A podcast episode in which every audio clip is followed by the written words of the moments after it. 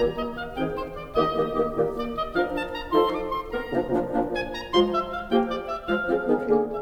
everybody. Today's Accendo Reliability webinar. This is Fred Schenkelberg, and we're going to dive into uh, the quality world, which, um, well, I have some opinions about which is quality and which is reliability or just good engineering, but uh, I'll get to that in due course. Um, so today, I, I, this today's topic was uh, inspired by a question I got about uh, the need to train an organization on basic quality tools, and and I thought, wow, that's not being taught anymore. I guess unless somebody's actually teaching it, it it's not out there. Uh, apparently, I I started my engineering career in an organization that did a lot of training. It was nearly every month we were in some kind of formal class for everything from design of experiments to quality circles to continuous improvement and just about everything in between. And weeks and weeks of work on learning control charts, for example. And that was just one topic of the basic tools. Um, so I, I, I didn't even think of it as the seven basic quality tools, and, it, I'm not exactly sure where that f- phrase uh, got coined or why or whatever. But um, the more I looked into it, the more I found that there were different lists, and there were some commonalities, but mostly uh, it was a mixture of nine different tools. So we'll talk about nine, even though we commonly call it uh, the seven tools. But be that as it may, we'll, we'll go ahead and get started. I'll be using the chat window uh, as much as we possibly can. And so feel free to throw in questions or comments or ideas or suggestions. And I'm going to be asking for some of your experience because I'm quite sure many of you are very familiar with these tools. And so maybe one or two of them will, will catch your attention. But uh, I suspect with this audience, you're already pretty good at it. So we'll talk about it um, well, we'll see. Well, see how it goes here. Now, if I can get my cursor to advance the slides, there we go. All right.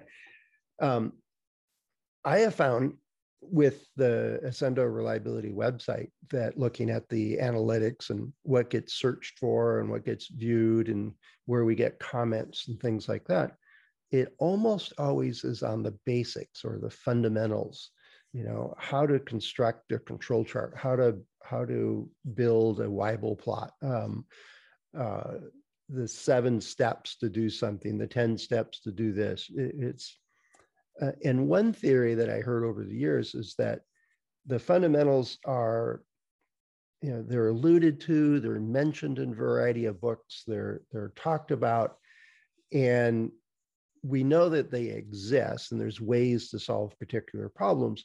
Yet, unless you've been taught about these or made aware of these various tools, then you go look for them. And because it's one person told me it was embarrassing to go ask your boss, well, what is a Pareto chart? How do I create one? When you could Google it or look it up and get some concrete advice and and look like you already knew how to do it and which is fine. I mean, I do that myself. I, I look up stuff just about every day. It's a, great resource. But I think there's a, a balance of understanding the fundamentals and being able to implement them and build on them. And by doing so, we create a really solid foundation for what we do in problem solving or failure analysis or in data analysis or in just the way we approach a question or a problem. And it's from this solid foundation, using these foundational tools or these fundamental tools, it allows us to, to move into things like uh, more advanced control chart processes or more advanced uh, failure analysis techniques or uh, more advanced statistical uh, pr- uh, processes. But the idea is that you need this good solid base before you move into all of those things and, and not just as an ad hoc tool here and there. The overall intent is that it's a continuous improvement process and it's no right sequence of use of these tools. It's knowing them well enough that you use them as appropriate for the particular circumstance you're in. And the better you get with these tools, the more versatile they become, more handy they become. Um, I often look at it and I'm kind of, um, I think of it as it's a toolbox, right? And these are the screwdrivers and hammers. These are the and pliers. These are the the found the basic stuff that's pretty much in in a beginner kit and in advanced kits and toolboxes all around the, the industry have these fundamentals in them. And so that you know, I, I realize I haven't listed those tools yet, but we'll get into it here in a minute. Now, some of you may be wondering why I'm talking about quality tools. And some of you, I know that Long Chun and, and a few others have been to many of, of these webinars, know my opinion on this. Is if you ask a, a, a quality engineer or quality manager, what's the relationship, they will say that reliability is one of the aspects of quality. And so quality has, uh, uh like, I think it's 14 or so uh, characteristics or aspects, and reliability is just one of those. It's a subset of quality. And as many of you know, I think the reverse is true. We got to do everything that quality does, but over time. We need to understand the customer's expectations. And if the expectation is it's the wrong color and they return it immediately, I consider that a reliability problem because it hits the warranty accruals. It costs us money to field a phone call or, or to replace a product or when we lose a customer. The and on and on and on. I can talk about each of the qualities of quality or each of the aspects of quality, and it is a reliability issue. It, so I think of quality as well, they do all they what they do, and then we just do all of that over time. And so that's how I think of it. Yet at the end of the day, it doesn't really matter what title you have, whether it's mechanical engineer or design engineer or reliability engineer. We need to be able to solve problems. And that's what we do as engineers is we face a, a dilemma or a problem or a failure or uh, some uh, functionality we want to improve upon. And we use a range of different methods uh, in order to do that. And some of the most fundamental ones, these seven basic tools, is is a good place to start in most circumstances. It really is. It's jumping into a high-end uh, design of experiments when you don't really understand the problem is usually a, a not a good start. So let's understand the problem first and, and then move on to that. But anyway, I, I talk about quality because and quality related tools or things that are typically bucketed in quality training because they help us be a better reliability engineer. They help us solve problems and, and they're not exclusively in the domain of quality. We certainly can dip into those and we should. All right, so I've mentioned that I've identified nine of these seven basic tools. And as I was looking at preparing for today's uh, presentation, I realized they kind of fell into a couple different groups. And the first ones were looking at processes. And it's a good way to, to take a look um, at what the tools are really good at or what they do. And, and one of the most fundamental, basic, simple uh, uh, tools that's out there is a check sheet. Now, it's not glamorous. It's can be misused dramatically, right? It's one of those things that, um, and matter of fact, later today I'll be heading to the airport for first time in a couple of years, and I really hope the pilot and co-pilot go through a, a pre-flight checklist, right? And the idea is that even with very well trained and educated and experienced people, for a, an, a, when you really don't want to miss something, a check sheet or a checklist is a way to make sure that happens. So it has a, a really good uh, value proposition for such a simple uh, item. Now, the list that's on here is, is roughly what I do each time I go through preparing for a webinar. You know, create a title, set it up, and advertise, and so on. And later today, um, I need to figure out how to get the recording posted. Now, that's pretty high level. Yet, if you make a checklist that had every single excruciating step in there, then it's still a checklist, but is it meeting that audience's need? So for me, these six different things give me the, the basic flow and the items I need to do, and the, and I could add timeline or lead time or things like that to these this list. But it the checklist needs to be created um, to outline a process or to define a process, but appropriate for the audience that you're dealing with. Who's going to use this and what cues or, or reminders or, or steps do they need out detailed for them? and and that's where they become very very useful is when they match the person that's using the list so that it is useful for them. It adds value to what they're trying to do. It reduces the chance of making mistakes. And so if you make it too detailed it's onerous to, to use. If you make it too basic or too uh, high level or inappropriate where it says set up Zoom, and if I've never used Zoom before, um, I wouldn't know how to really do that. I'd have to go sort that out.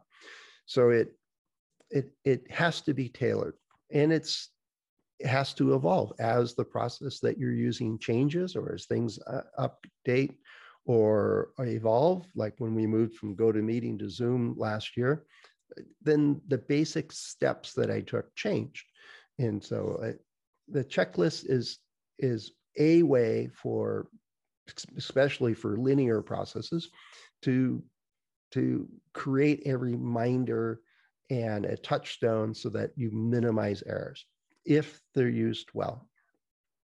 Now, another one uh, is flowcharts. Uh, and I'm quite sure many of you have seen flowcharts or created flowcharts and so on.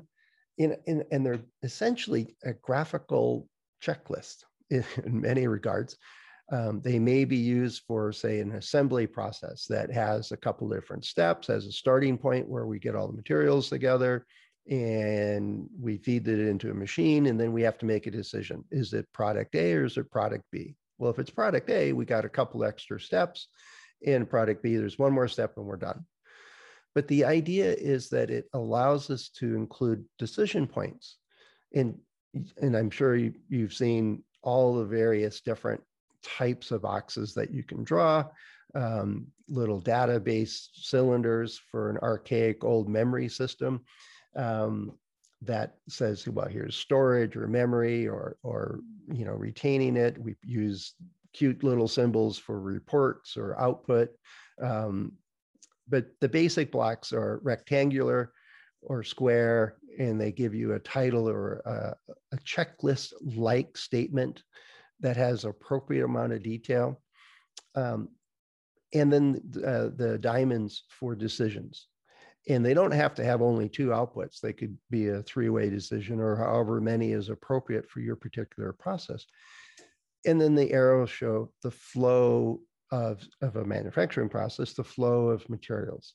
Or it could be a, uh, say, a financial transaction process, and it would be the flow of information and so on. So the flowcharts add a level of complexity or the ability to model or draw or diagram a bit more complex process one where there's decision points or breaks or or uh, points of, of of change or so on so they're very related to the checklist but they're graphical generally in nature rather than a list and they can handle a bit more complex type stuff. Again, very, very basic stuff. Both of these I'm sure you're familiar with. But the idea is, is that just like checklists, flowcharts need to actually help you um, uh, understand a particular process.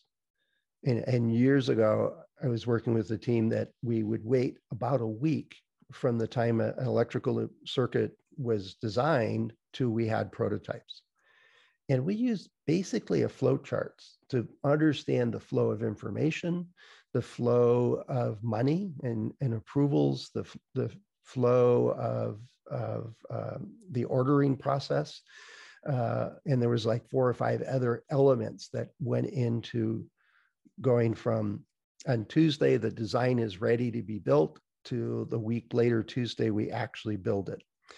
And so we, we outlined all of the steps and laid it out in our big flow chart. And we found that there was this one bottleneck where the person in the procurement steps of the process, they had to have final approval of what was exactly going to be purchased for that prototype. And they would wait until the designer was done because before that, there was some ambiguity, if I pronounce that right. We might be ordering, a, a say, 500 different components, and but six or seven of them had a couple of options. The designer wasn't quite done yet. And so we made the proposal that the, the procurement organization buy all the parts two weeks prior before the design was done. And the argument was, as well, it's going to cost us $40 if extra if we buy parts we know we're not going to use. Right. So that was kind of the, the bottleneck, the hold. That was the key part because once they figured out what all the final components were, then they made purchases and it took upwards to a week to receive all of those components. So hmm, that was discovered just by laying out a flowchart of where all the issues were or where all the steps were to go from design to prototype. And so we made a proposal saying if we spend an extra couple hundred dollars to buy a few components that we're not going to need early, knowing that we're not going to use them, it will cost us, you know, at most a thousand dollars. But we get four or five days back in the development time where the designers get their prototypes and they can start debugging and testing and evaluating them. We would have more time back into the schedule. And so the program manager was the static. That was invaluable to them. And and she was estimating it was an upwards to a half million to a million dollars a day while we're doing work that yeah it still kind of needed to be done but the most important thing that was to be done was to evaluate these prototypes and so getting them quicker meant saving on the order of millions of dollars and so it was an easy proposal to make to buy components earlier, even though we knew some weren't going to be used. And that was one of the best values I got out of just doing a, a really simple flow chart, although the, the process itself was pretty complicated. This diagram I got here doesn't quite cover it. And one more that's I'm sure you're familiar with is control charts. Now, I was surprised that it, I found control charts on the basic quality tools. It's control charts in using them well is not simple, except when the team itself knows how to use a control chart. You, you really do, do need to know what you're doing and how to use it and how to use it well, how to interpret it. I've seen way too many control charts that are behind glass and updated once a month that are pure figments of imagination, or if there is real data behind it, nobody's actually using that data to do anything. You know, this chart on first glance looks like it's under control, it's in, in control or stable, as we would call it. A little more analysis might reveal, you know, uh, uh, certain triggers that would would signal that it, there's some out of control circumstance. But the basic idea of these things is what I think makes it a basic tool because we know very, very little about a process if we don't know if it's stable.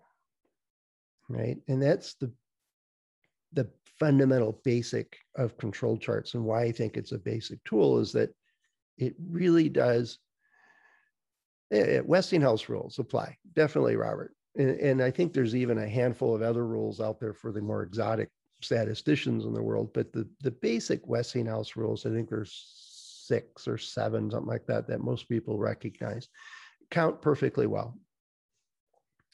And, and that's perfectly fine.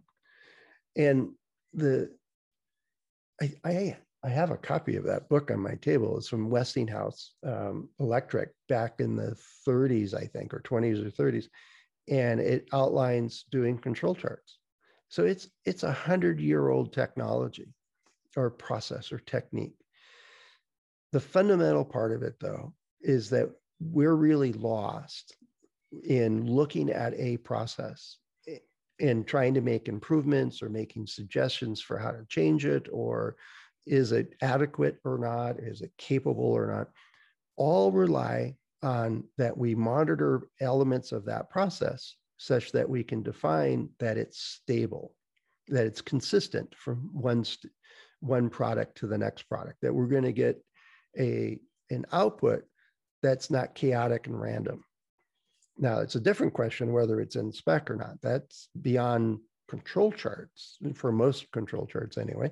But the idea of the concept is that it's a tool to determine if a process is consistent, I think is the basic part of it.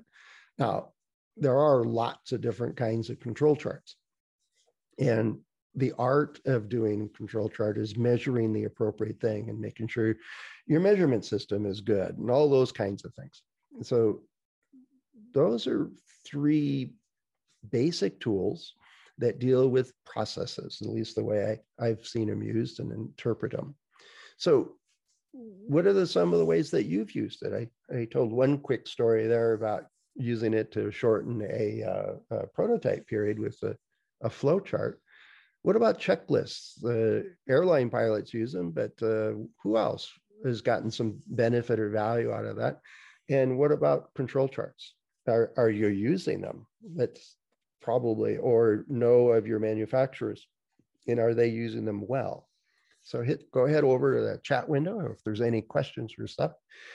And it gives me a chance to get a sip of water.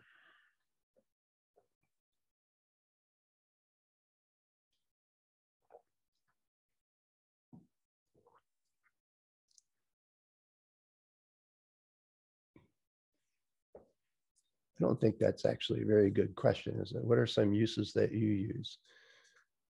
What are some of the ways you use these tools? Would probably be more grammatically correct. Maintenance routines. Excellent, Brian. Yeah. Yeah, and Robert, you're right. You know, once you go through the checklist, you know, a dozen or 20 times, I, I'm the way that way with recipes but each time I ignore the recipe, I come up with something different. Now, in cooking dinner for my wife and I, that's not necessarily a bad thing.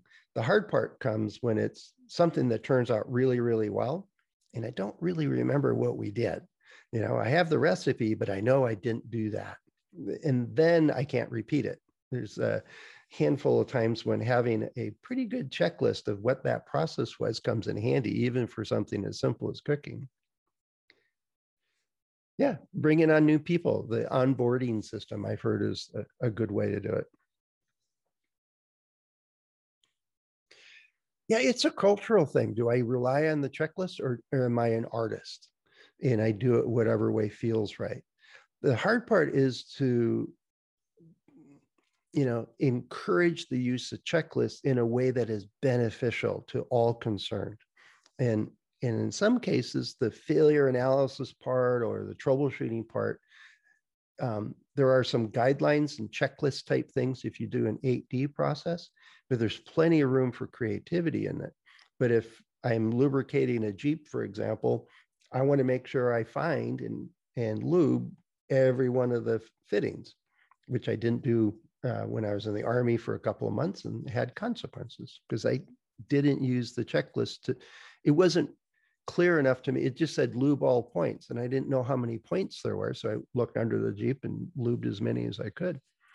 But it was um, a, a, cleaner checklist for me would work. Now, if I had more experience or better training, I would know this stuff, and then it would have been appropriate.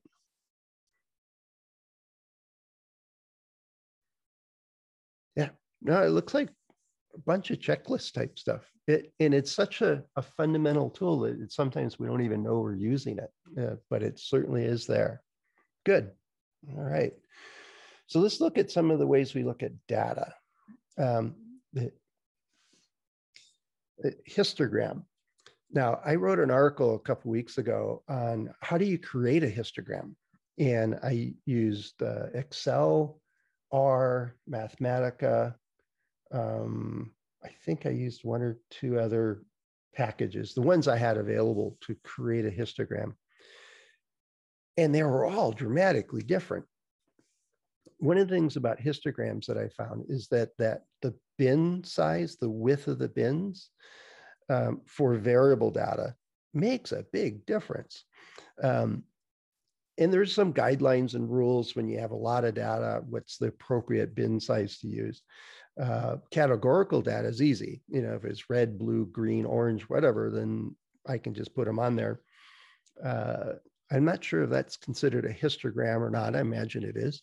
Um, use, we can do categorical data, we can use ordered data, we can use variables data. Histograms are so versatile. But the, the issue I run into with histograms is that it takes two, three, four tries at different bin sizes to see what the data is trying to tell you. Or am I just hunting for something that looks interesting and then use that one? And I never really know. So I'll start with defaults. And I, this quick experiment I did with this article was the defaults for Excel, for R, and for Mathematica were all different. Same exact set of data, but completely different looking uh, histograms at the end of the day. So it's it's a versatile tool. It's often where I start when I'm presented with a stack of data and I just want to get a hands on it or a visual of what's going on with it. How is it spread? Where's the mean? Where's the median? You know, I get a quick look at the data is visualizing it. Histogram is, is often a first step. The trouble is, is that to really understand the data, you got to be careful in, in how you set up the uh, set up and, and interpret what you're seeing. Because if I change the bin size instead of, uh, of you know one and two, and then three and four, and like steps of two in this particular set, I could really change. If I did groups of three, it would be a very different looking histogram. Now, of course, if you have tons of data, it becomes less and less relevant. Yeah, and Robert, using them to look for skew is is eh, or uh, outliers or or clerical errors, all kinds of stuff. It has an amazing array of, of, of value for all kinds of reasons but it's not the end of the story oftentimes with what's in that data set. And I find that trying a couple different bin sizes uh, gives me different perspectives of the data set. And there are, you know, common good practices and so on, but uh, just doing the default and getting a quick look is the starting point. It's not the end of the story when it comes to histograms. Yeah, overlay the uh, the spec limits. Good one. I, I like that because histograms are in the same units of you know what what you're trying to do. Um, let's see. So missed comment on control charts. Oh, good, good. Yeah, using it within testing stuff. Um, yeah, Max, I've I've seen it used um, where the control chart was tied to the measurement system. Um, and we were using it in a variety of testing on different tests, but it was more monitoring is our test method increasing the amount of measurement error? Uh, that was a creative use of control charts. So um, let's see, what else do I have in data? Run charts. Um, I never really separated run charts from scatter uh, diagrams, scatter charts, which is coming next and I'm still struggling with what's a clean separation of these things. I think the run charts are def- typically defined as a one variable plotted over time. And so items coming off the end of the production line and get measured for for some variable or some value of them, pass or fail even. You could put it on a run chart.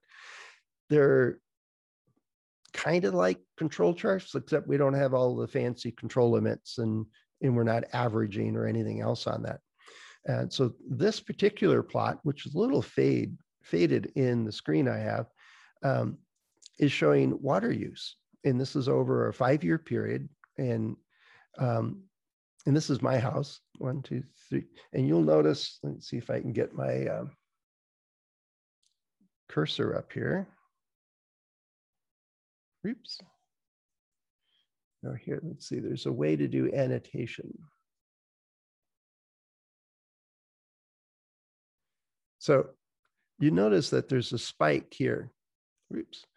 Um, which was i don't know few months or about four years ago, and another spike and another spike and another spike. So I went, this is just monthly uh, meter readings uh, every first of the month, which isn't perfect by any means because month lengths vary.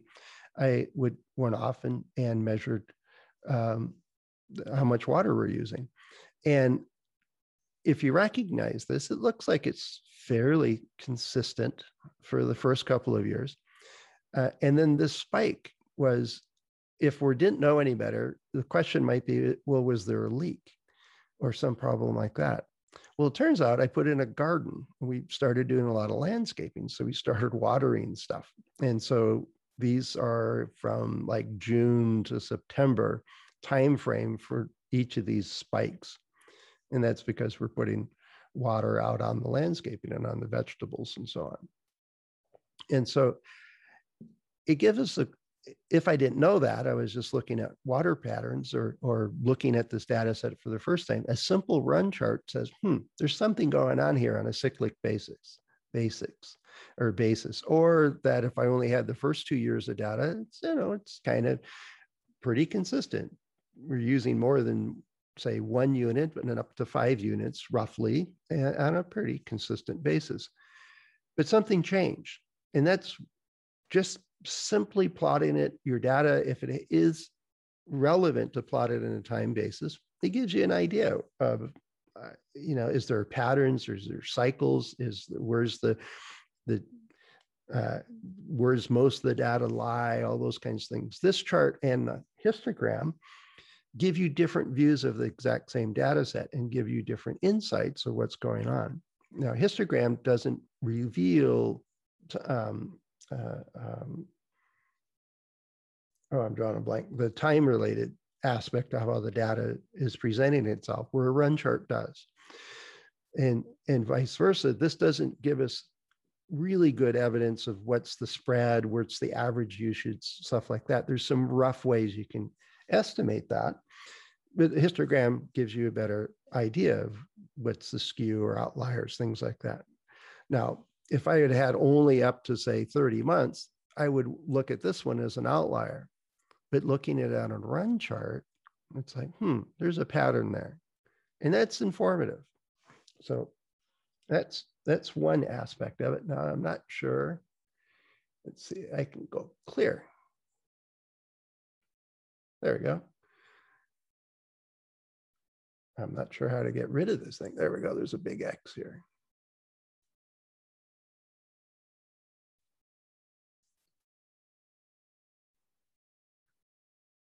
Get my cursor in the right spot. That always helps. All right. So that's a run chart. Yeah. Toolware, great way to look at it. Um, I found toolware that it really relies on having a good measurement system. I've learned that the hard way a couple of times. Now, a scatter diagram, and I think in some software packages, they call this an XY plot or something like that. It's another one of those easy ways to take a look at a data set. And then this particular diagram was from Wiki, Wikipedia, and it's plotting uh, two sets of data that were randomly generated from the same distribution. And so this is a random pattern. Now, if I'm doing a data set and I'm and I've got say temperature versus voltage, and I get this kind of pattern, I would probably conclude with this much data set that there's no relationship between temperature and voltage.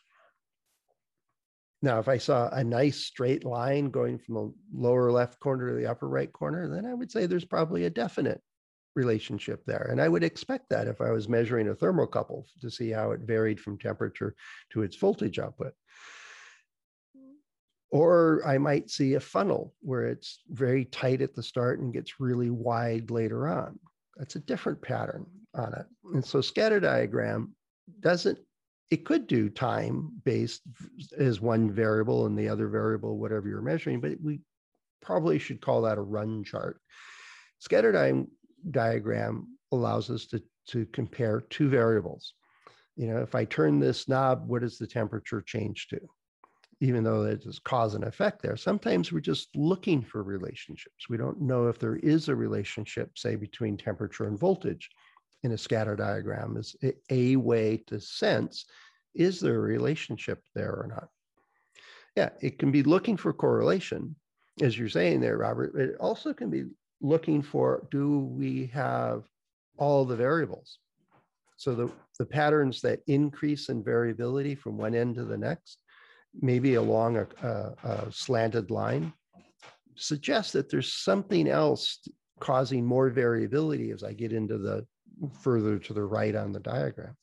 So it gives us yet another view of a little bit more complex type of data.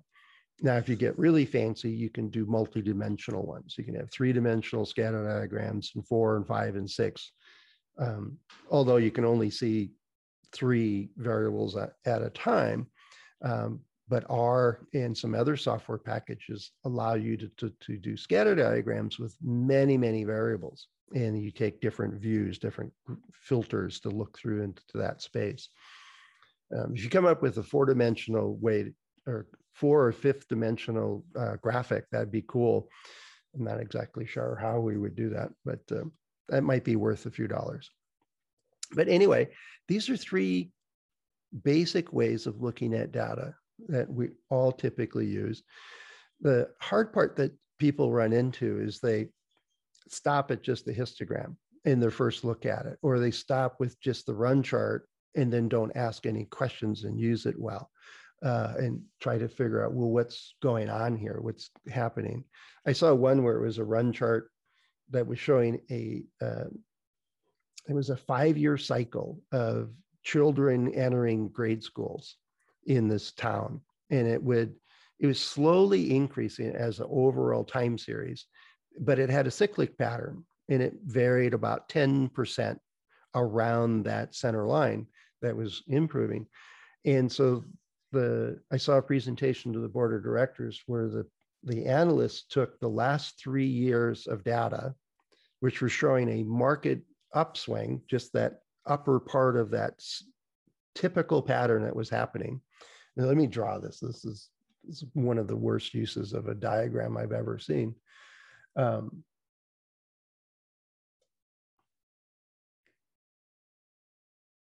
like this. So they had time, and then it was uh, enrollments on the vertical axis here. And it was kind of doing this and just slightly increasing. And so what the analysts did is took these three points and extrapolated a straight line off of that, saying in two years, we're going to have twice as many schools are going to need to be built. And luckily, the board of directors and everybody involved was looking at the larger pattern and going, you know, we don't, we have some pressure to build a new school, but not for a while. But I didn't ever gather why this person picked only the last three years of data. Um, maybe they had stock in the uh, the building departments or something. I don't know. Um, the different ways of using diagrams is a way to uncover what's going on in the data set, to help us answer questions, to see patterns, and to understand what the data set is other than just a table of numbers. And so using a range of different charts and diagrams and plots uh, helps us to get different views of the data. And that's why these are, are basic tools, is they allow us to get started with our analysis. They're by no means the end of our analysis. And, and each of these types of, of things can have curves fit on them, like a distribution on a histogram, or run charts or scatter diagrams can have regression analysis done on them. But generally the starting point is just plot it, just look at your data. And so that's a, a key takeaway for this one. Let's see if I can get my uh, cursor back. There we go. With these kinds of plots, what have you seen? Right? What kind of uses have you used for these things? And I, you know, on the histogram, somebody, a couple folks are already talking about looking for skewness or where's the center, where's the bulk of the data, how does it compare to, to uh, specifications? You know, are, are you running experiments where a run chart or a, a control chart, or not a control chart, a run chart or a uh, scatter diagram are helpful or useful?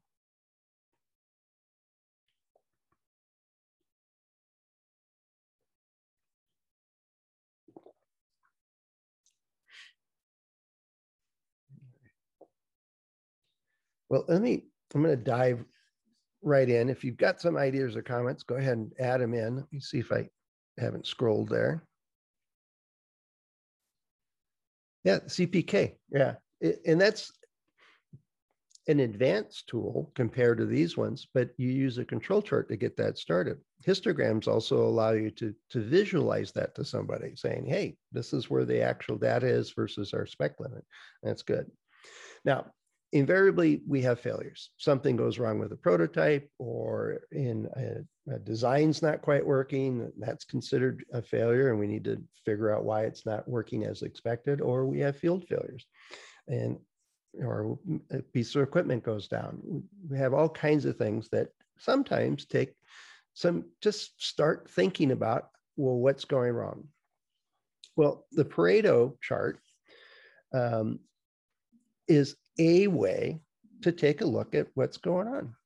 And it, it the it's a common common tool. I've seen it used in all kinds of industries and all kinds of circumstances. And one of the things that seems to to bear out over and over and over again is this basic idea of the Pareto principle that 80% of the faults or issues or problems that you're seeing or, or items or counts or whatever we're doing is typically within 20% of the of the of the uh, components, say, or subsystems, like in this particular one. And and then there's a, a there's a few vital few issues areas that have the most problems and then the other ones tend to drift off to being insignificant compared to them now if we solve the cpu and h and hard drive issues then power supply and keyboard would take up 80% of the issues. It's always relative to how many issues you're looking at. And that that basic process for whatever reason, I don't know how Pareto discovered it, but the idea is it's it's been replicated and seen in so many different industries. Now, when we're looking at field data or we're looking at types of problems that we're running into, a Pareto chart is a great way to just get a good start on this. What are the big issues? Now, of course, there's there's modifications to these because if the issue is not expensive or customer really doesn't care, it might be a big issue, but it's not significant because it doesn't cost the customer or us a whole lot of money. So you could weight it by uh, the cost per failure, for example, and use it to a slightly different way. Basically, still a Pareto chart, but instead of just using cumulative counts, we're using um, a weighted count, for example. Um, the one that, and I see it way too often, and I'm sure you've run into it, is you do a Pareto of field failures, and either number one or two is no trouble found or no fault found or some variation of that. And then there's every now and then somebody says, that's a big hitter there. We need to solve that one and then we take apart all of the do de- more detailed analysis on the tr- no fault found and create another Pareto chart if we can. The hard part here is well, what's the scope? Are we just counting how many CPU boards came back with faults? Well, the CPU board may have a thousand components on it and could fail for 10,000 different ways. What's the Pareto of just the CPU problems? Because it's not just fix the CPU. That's not really helpful. And that's the point of this basic chart is to help you provide, well, where's the opportunity? Where's the focus? Yet it's just the start. there's probably another level of detail of analysis you need to do, and it might be a, another rescoping of your Pareto chart to get into it. Yeah, sorted bar chart. I yeah, and I was surprised that Pareto was considered a a basic chart as opposed to the bar chart, uh, which also has lots of different uses and it's a fundamental thing to use. But I think histogram is a type of bar chart in many packages. Um, so it, I think it's a building tool for Paretos and histograms, and a sorted bar chart is great. Yet it, it's amazing to me um, how informative these things can be. And this is just a, a, a default, I think, in R, uh, creating a Pareto chart. And it does a reasonable job. You don't need three dimensional ones, it makes it hard to make comparisons. Um, you could put numbers on it, you could put a graphic on it, you could do all kinds of different things with it.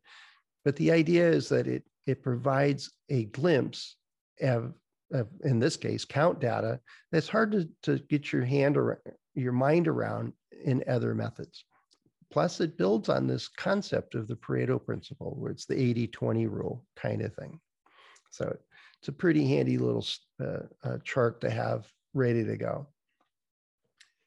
Now, when I saw stratification listed as a basic tool, um, one, I had to go look up the word because I, I know what, you know, adding layers to stop something was. Stratification is like a, geogra- uh, a geology type term is where I first was thinking, what does this got to do with it?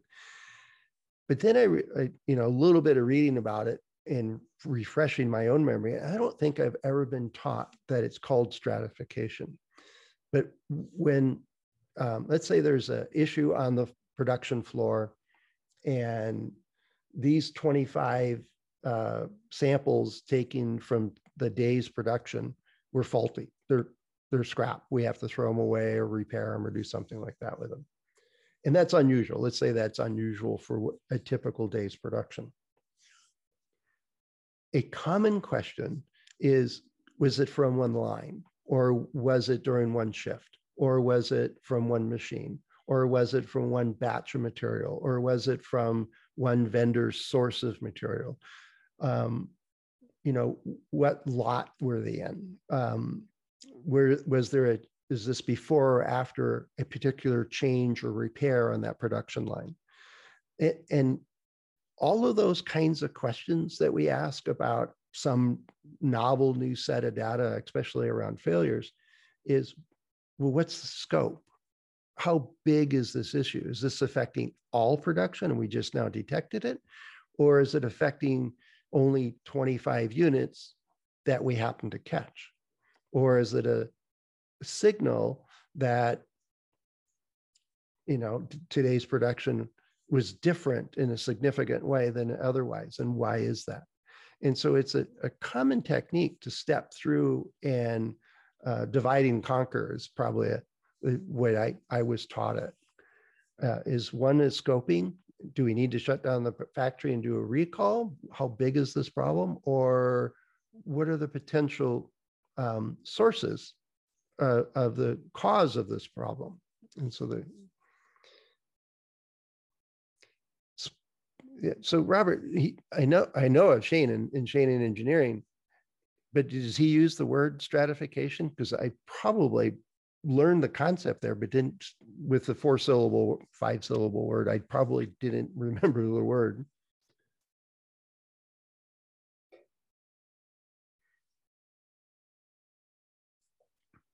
He used to split the dictionary. Yeah, it the same basic concept though is the idea is to break down the problem so that you can do an experiment. You can measure something and say, no, it wasn't. It was isolated just to one batch, and other batches are fine. And that helps us parse out where the potential uh, underlying causes could be. It's a technique to to get a handle on uh, a problem in, in a useful way. Now, I know that Shainin, and others teach that there's methodologies to do this and ways to get to it. I found maybe it's just because I've seen it for so long and done it for so long that it's just intuitive. but the typically it start big you know, with the big groupings and then refine it as you narrow it down. The problem is that you might find yourself down a rabbit hole that has nothing to do with it if you made a, a mistake or two along the way. Yeah. And it's stratification. And I agree with you, uh, Robert, is this tool, like all these other ones, is part of an on other processes. It's built into so many other techniques and processes um, that you know, this one I, I'm saying is typically used in, in failure analysis, but it could be used in lots of other areas of what we do in quality and reliability. And let's see, I got one more tool here. And um, I couldn't spell Ishikawa. I probably could look it up, but it's also a name for it. Um, or fishbone diagram is yet another name for it. Um, this one wins the, the prize of having the most names um, for whatever reason. It's a way to organize a brainstorm is probably where I've seen it most often. Um, you could use it proactively in, in a design deal, saying, well, how do we get this computer to work? What are all the elements we need to make sure it works? We could organize our thought process.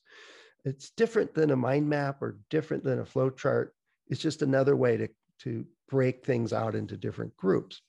Now, in failure analysis, I've often seen it used with um, um, the four M's or the six M's, or here I noted that you know some people use the environment or the outdoor know, the stresses around your product.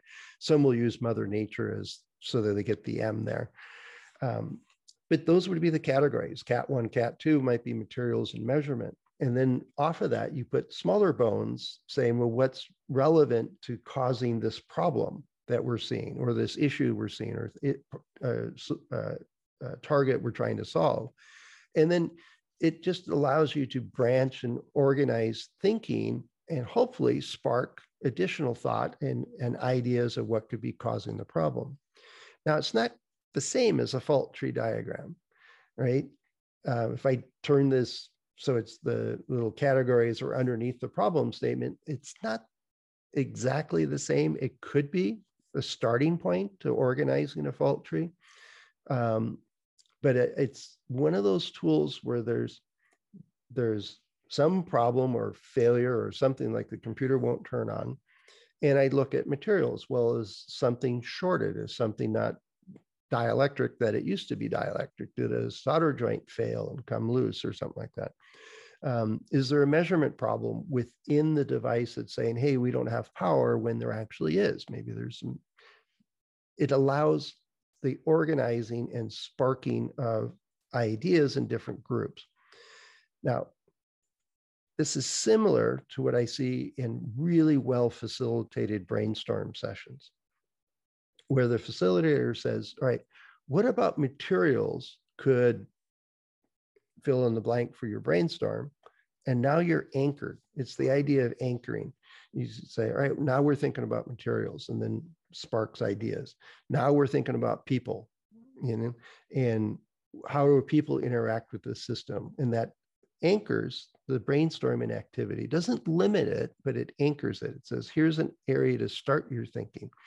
So instead of thinking about all six of these different vectors at the same time, you can isolate separate categories of it in order to help people to broaden their ability to think of all the different potentials that are going on here. So it's got a, a pretty good use, especially with complex problems, right? And if there's multiple ways and multiple elements of something going on, it's a way of just organizing that thinking. And so it's whatever you call this process, it is pretty darn handy. And it's, I've seen it used uh, to better or lesser degree uh, with various teams, often depending on the, the facilitator's skill of whether they uh, pull one of these tools out of the out of the bag or not and, and make it work. Um, so those are the the three I've got related to failure analysis in general. Right. So how often do you use these things? This is, um, um, I don't know, I'm trying to draw on a blank on what three I had. It was a cause and effect diagram, Pareto chart. I'll go back. Stratification. See, I don't even remember that word. it's just it's a blank to me. So it, and part of, I mean, I'm seeing it in the comments, is that these tools are common. We see them and use them in a routine basis. The real question and is are you building on these? You know, if you see a time series pattern in a run chart, are you pulling out the time series regression analysis tools in order to fully understand it? Or is the, the basic run chart give you enough information like it did with my water usage? You know, it, that's I didn't need anything fancy. I don't need to predict it or anything else, but I I could see the pattern. I can explain the pattern. If I let my garden wither this summer because of the water shortage, then I, I suspect my water usage would go down, wouldn't it?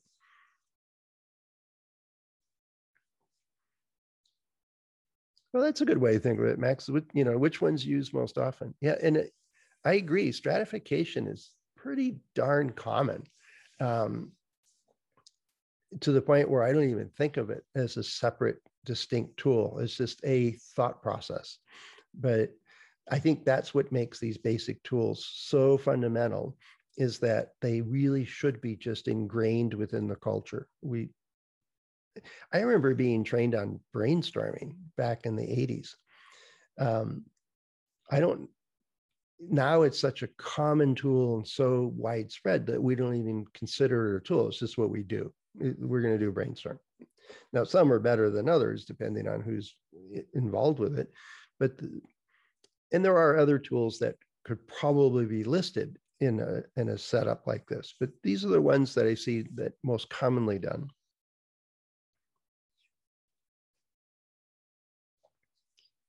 Pareto, histogram, Ishikawa. Ah, there's the spelling. I'm sure it's a capital I. That, and it's it's really a it's a toolbox. I, I think that's the best analogy whatsoever. And there are screwdrivers, spanners, or wrenches. I think are two common terms for that same tool, and hammers. I mean, they're the basic setup of what we're doing and they can be used together or in sequence. They can spring us off into more advanced tools. They can help us understand the world around us uh, in ways that without these tools, we would we would probably struggle a bit. And so they've become so common because they're so useful. And, and that's the, the key takeaway here. So I think I've got a, a couple minutes left. Um, running a little quicker on this one. I didn't want to go into how to create all these things because I, I, I think that would have uh, that's what the articles are about. Oh, I should mention I've written seven of the nine tools have their own um, blog post on it, and when I get the other two finished, I'll put up an article that lists where all the other links are, and so it has one comprehensive uh, uh, grouping there uh, and, I'll, and I'll link back to this uh, webinar also. But it's one of those things that I find that I, I did a, a, the histogram one, and I've, I've written about histograms two, three times. They continue to rank really well. Lots of people go look at those things, which is great. I'm glad it's helpful and people find it, find the information and, and, and use it and share it. That's all great. The real benefit is in the use of these things. And it comes from practice, it comes from um, somebody mentoring you or showing you this is how to interpret this, this is what it means. But it comes with practice and experience that we get really good at these things. And they become just part of the muscle. They just become what we do, the, the mindset kind of thing, or the way we think the more we can do that and build out from that onto the, the intermediate or advanced tools, all the stronger we get at solving quality problems or reliability problems. So um, let me shift gears here for a second. The um, next week we have a, a Q&A session, same time, um, nine o'clock uh, Pacific time. Uh, we've had a few people join each of the sessions so far, so we have interesting conversations. People have brought some interesting questions, um, and uh, luckily, a handful of folks have joined them that actually have really good solutions and answers to questions. It's uh, certainly ones that I certainly could comment on, but I'm not the expert in a lot of these things. So the more the merrier at those sessions. We'll see you next week at that. A month from now, um, I just posted the webinar for next month, which is going to be on deliberate reliability testing. So, ha, this is probably the first time in five years that I remembered what my next topic was. Um, Chris Jackson's uh, talking about, oh, it wasn't apportionment. Well, I did forget what his is. His is in two weeks at eight o'clock Pacific time on Tuesday in two weeks. And uh, he usually has his beautiful animation and slides and great information that he provides. So I look forward to that. I'm drawing a complete blank of what his topic was. Um, but anyway, I want to say thanks uh, for participating. And one last note um, is that we updated, any of you that visited the site recently may have noticed subtle changes to it. Maybe some things not working as they should. Um, we updated to a new platform um, within WordPress. We upgraded our WordPress backbone behind the site. And a few things broke, like the email system and formatting for it. And a few of the links didn't go where they were supposed to go. And, and we're still finding issues or problems here and there. Um, so if you do visit the site, uh, and notice anything out of the out of the ordinary or is not working as you expected it to, please let me know because we're we're trying to troubleshoot the upgrade. I'm using air quotes here until we start adding the features that are promised to be available in the upgrade. And we're already starting to use some of those, but uh, we got to make sure the, the platform's stable and useful, not broken, it, before we move forward. So with your help, that would be great. All right.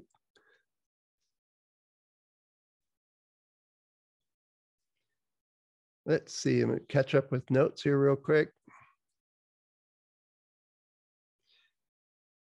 Yeah, you know, it's true. Most people can recognize patterns or pull concepts out of these basic tools. That might have been part of why they're used. Um, they um, do add a bit of clarity in ways that just a stack of data doesn't, for example, or just staring at a problem statement doesn't. It allows us to, to piece it apart and, and solve things. So that they are inherently valuable. And that's, I think, what makes them very, very useful. Uh, basic tools and and it gets us started on on making improvements or solving problems and that's all good all right. Well, I'm up against the hour and I'm going to say thanks once again for, for joining and participating. I really appreciate that. And I'll look forward to chatting with you all live, just a Q&A session or discussion group kind of thing next week, and then on a webinar next month. And with that, have a great rest of your Tuesday.